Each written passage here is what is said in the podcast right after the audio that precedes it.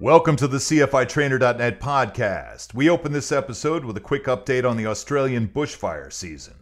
As of the date this podcast was recorded, even though there have been recent heavy rains and cooler weather, more than 100 fires are still burning in Australia, principally in coastal New South Wales and Victoria. In addition, the area is now enduring massive dust storms, flash flooding, and golf ball sized hail. The forecast calls for fire danger to escalate in the coming weeks as drier weather moves in and temperatures rise. As of January 20th, 2020, it is estimated that during the bushfire season, at least 28 people have been killed. 25.7 million acres have been burned, and 2,600 homes have been destroyed. IAAI continues to support the Australian Fire Service and asks you to join them by donating to the Australian Red Cross relief effort. You will find a link on this podcast's page.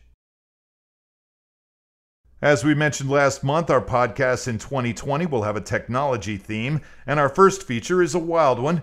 At this year's IAAI International Training Conference, which runs April 26th through May 1st in Las Vegas, there'll be a seminar on how spoofing and masking technologies were used to frame an innocent mother and perpetrate an arson fraud. The course is presented by Shane Otto and Zach McCune. Mr. McCune, a partner in Rolfes Henry's Cincinnati office and one of only a few attorneys to hold the IAAI CFI certification, is with us today to preview this course and talk a little bit about the role of technology in the case. Zach, welcome to the podcast. Thanks for having me.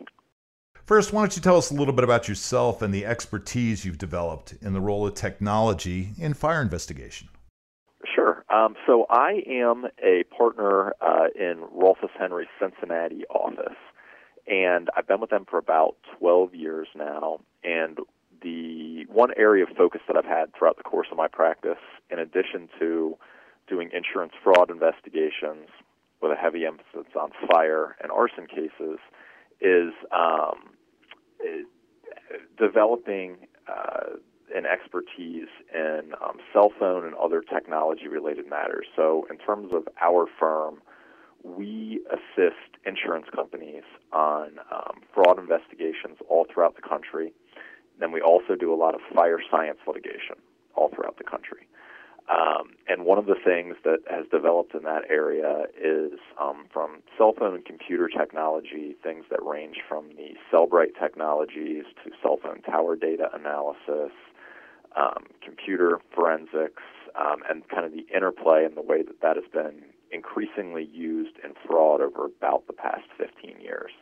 So I, within our firm, um, am kind of the go-to person in terms of that technology and the way that it might interact with a given case, and then utilizing different experts to help identify um, the the different types of arsons or other fire science cases where that something like that could come up. I'm sure that uh, your firm, as well as your clients, are thrilled that you carry this knowledge. So, how did you become uh, involved in this case? So, this was a case that um, we assisted Allstate Insurance with. So, um, Shane Otto, who will be co presenting with me, uh, will be able to speak to more of the insurance side of how this works. But um, very early on, in certain arson cases, when an insurance company is involved, oftentimes our firm is the first call.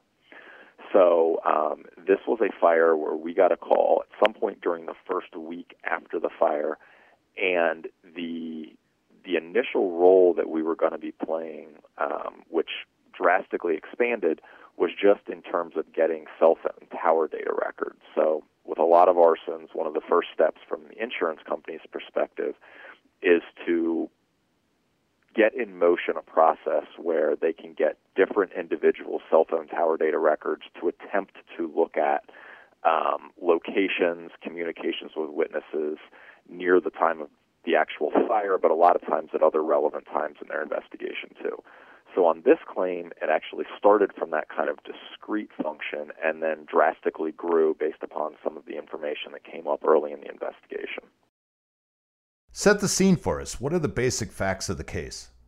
Okay, so you have a uh, an arson fire that happens at a house in a rural community outside of Cincinnati, Ohio. Um, the insured represents to the insurance company that he is um, staying at a hotel multiple hours away from the lost location, and almost immediately, one of the things that's very interesting about this fire is that surveillance on a residential fire has survived the fire. Um, that's somewhat unique. Typically, on a residential fire, it will burn up and you won't have anything left in terms of a significant chunk of surveillance to look at. But here, for a very um, specific reason, it survived the fire. And the insured immediately started blaming the mother of one of his children as having committed the fire and then pointing out all of these distinct characteristics of the person who was on the surveillance and basically representing that that was the mother of one of his kids. And you know she's responsible for this lock her up for a long time. Um my insurance claim is legitimate. Um so that set off the stage of he has represented he has an alibi hours away so cell phone tower data is relevant for that purpose uh, the mother obviously was located at a particular location the night of the fire, so we wanted to look at her cell phone tower data. Um, and then it kind of took off from there. And uh, one of the things that we um, hope will be helpful with this presentation is in addition to discussions of all of the technology that was involved in um, the spoofing and framing of this particular woman was the communications via what are called immunity requests with law enforcement that helped the investigation develop. Um, we had a very good working relationship with law enforcement and responding to their immunity requests. And the investigation grew and grew once uh, information became available throughout that process. Um, but again, it started with fire, rural area, insured is hours away, blames the ex, and then it took off from there. Yeah, I was going to ask you to not give away too much and, and sort of tease what's going on because we don't want to take away what's going, uh, you know, the seminar's thunder. But uh, you seem to have set that up very well. Um, any other technologies uh, that were used to frame someone else for the arson that you might want to talk about yet, or or no? Without giving away too much, and without giving away um, the order in which they were discovered, um, we will end up touching upon um, programs like Teltec and SpoofCard that can be used to fake cell phone communications. We will have heavy emphasis on fake social media accounts, including fake Facebook accounts, fake Google accounts.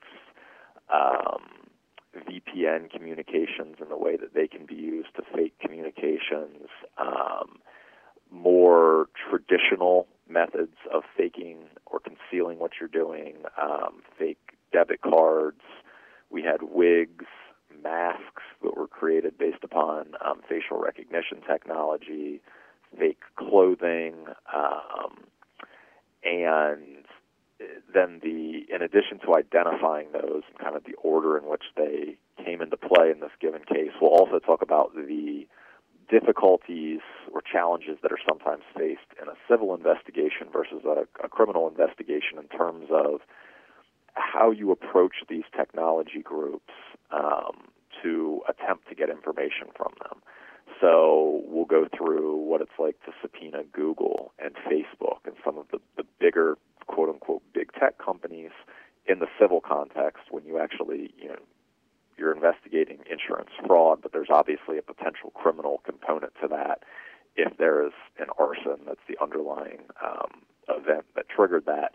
And then some of the other companies, um, like the uh, the companies that make these masks, um, that you know can can create wigs, um, the I think we probably subpoenaed I don't know six or seven of the largest uh, cell phone companies in the world. So what it's like to repeatedly come to them for their information. Um, so we'll kind of go through the plethora of that. So those are main topic areas without giving away too much of what actually happened in this in this given case.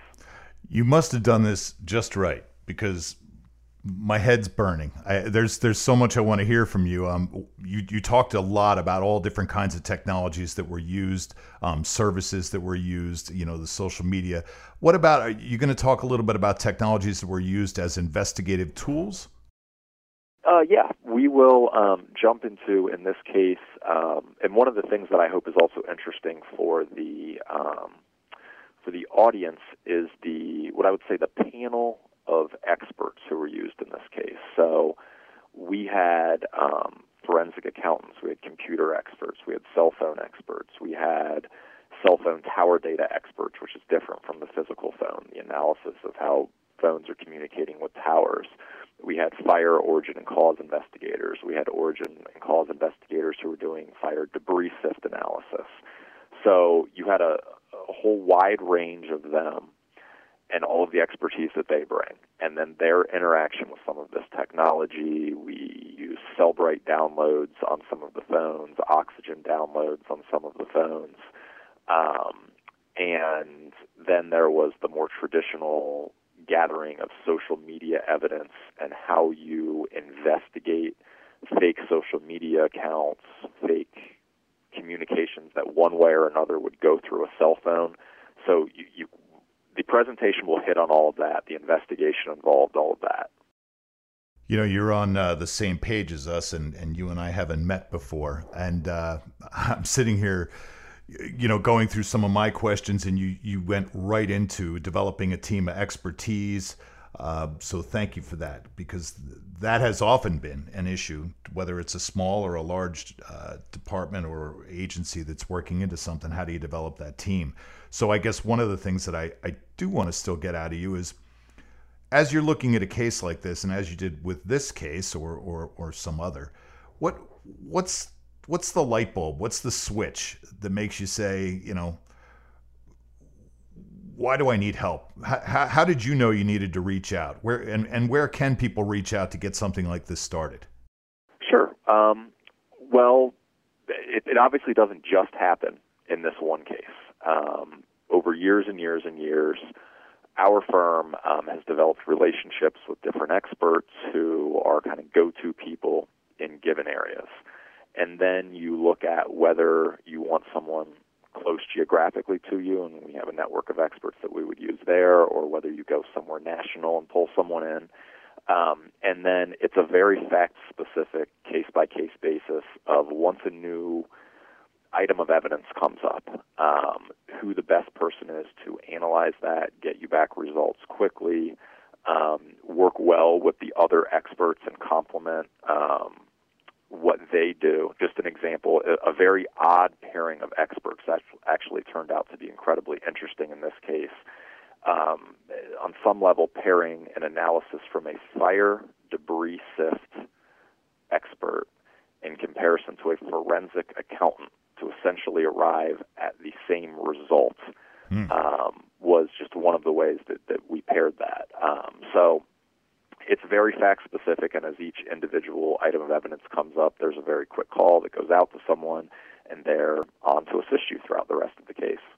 You bring up a couple good points there, obviously. Um, you know, the one that, that we've talked about with so many different experts who do this well is building these relationships uh, early you know, not not exchanging the business card as they say for the first time at the scene, and uh, that's nice to hear. You, there's a lot going on here. How long is this uh, class? How, how, what's the session like? Um, this presentation, I believe, we're slotted for four hours, um, which is uh, seems long, but with the fact that this case, I think people will kind of be on their toes. Um, that's actually a, a somewhat brief period of time to hit on all of the topics that came up in this case.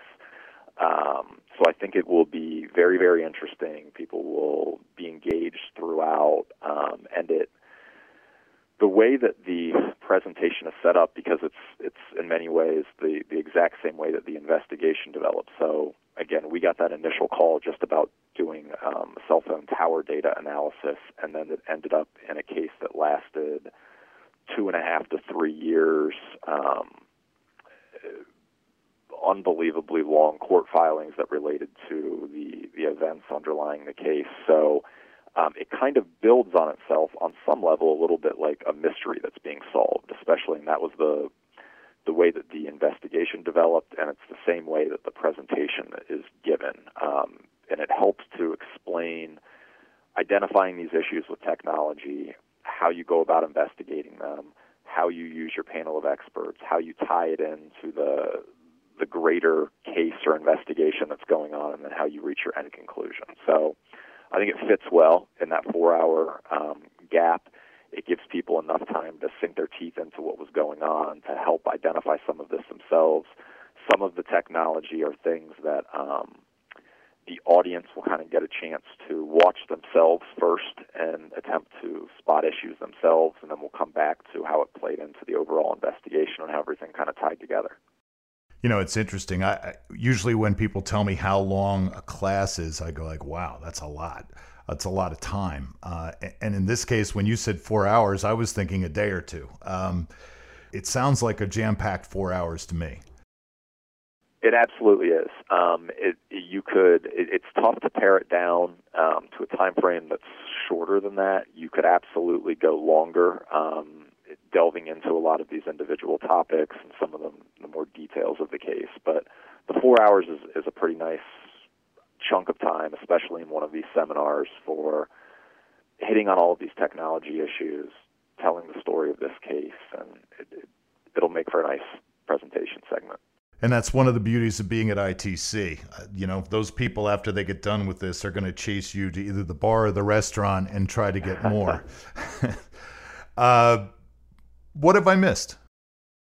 Um, not much because you don't. It, it, I would. I wouldn't want to in a preliminary podcast segment um, give away too much of what occurred here. I think when we've been able to hit on basic facts of the case I think people maybe have a little sense of where it's going, and then the different types of technology that we'll be talking about throughout the case. So we basically got it.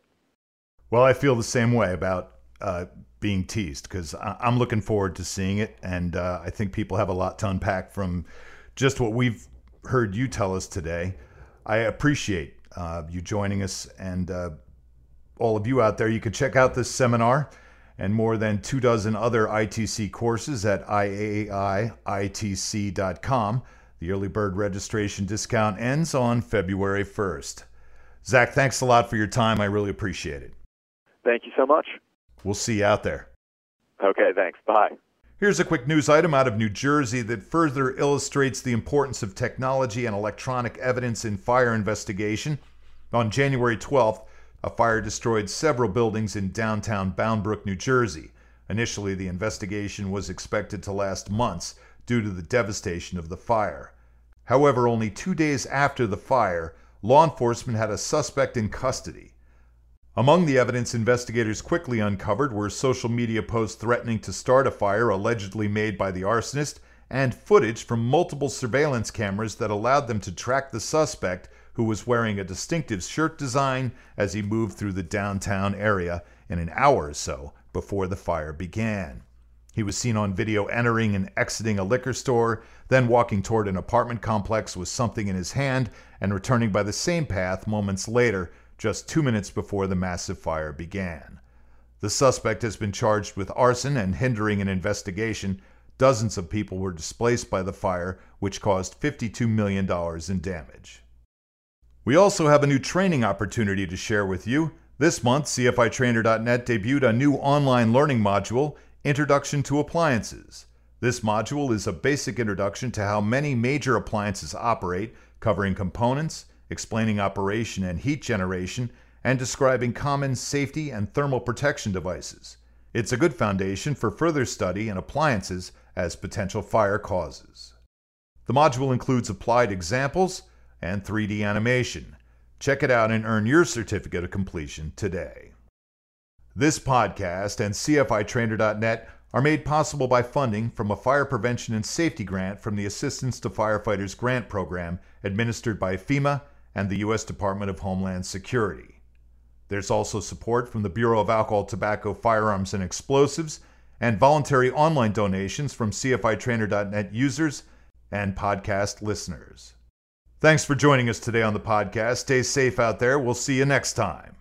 For the International Association of Arson Investigators and CFITrainer.net, I'm Rod Ammon.